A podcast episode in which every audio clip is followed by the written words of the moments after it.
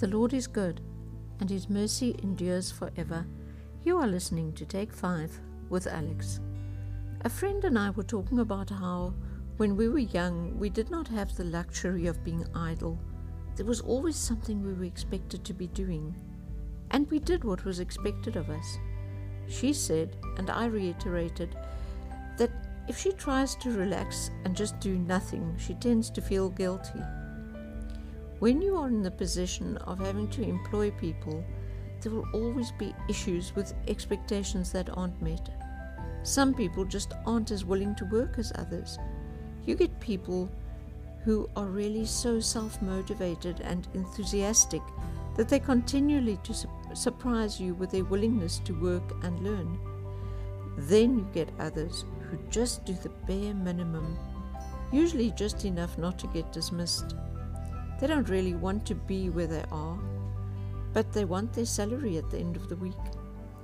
I seriously pity them because life must be so bad for them. I speculate that their mindset is that they don't have a choice and that maybe one day something or someone will come along and rescue them out of the hole of self pity that they are wallowing in. I might be wrong, but that is my observation. It seems to me that this tendency is becoming more and more common. The Bible tells us we shouldn't be lazy. Proverbs 23, verse 25 to 26. The sluggard's craving will be the death of him, because his hands refuse to work. All day long he craves for more, but the righteous give without sparing. I see this bottomless pit of craving that can just never be filled up because the lazy person just wants to get without ever giving. Not giving effort, not giving time, not giving money, and not even giving mercy. 2 Thessalonians 3 verse 10 For even when we were with you, we gave you this rule If a man will not eat, work, he shall not eat. Proverbs 10 verse 26 As vinegar to the teeth and smoke to the eyes, so is a sluggard to those who send him. These are rules which ought to be enforced in society today.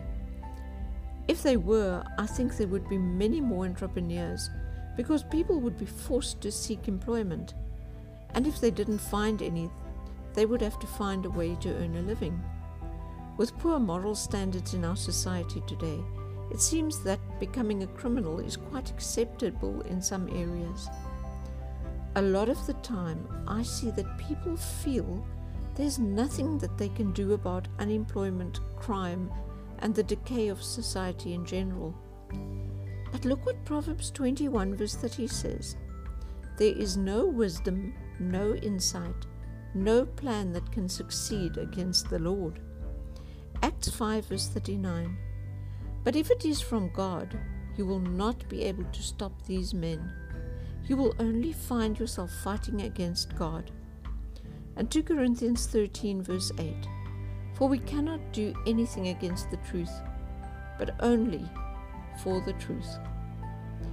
I just love what is being said in these verses. They are so strong and positive.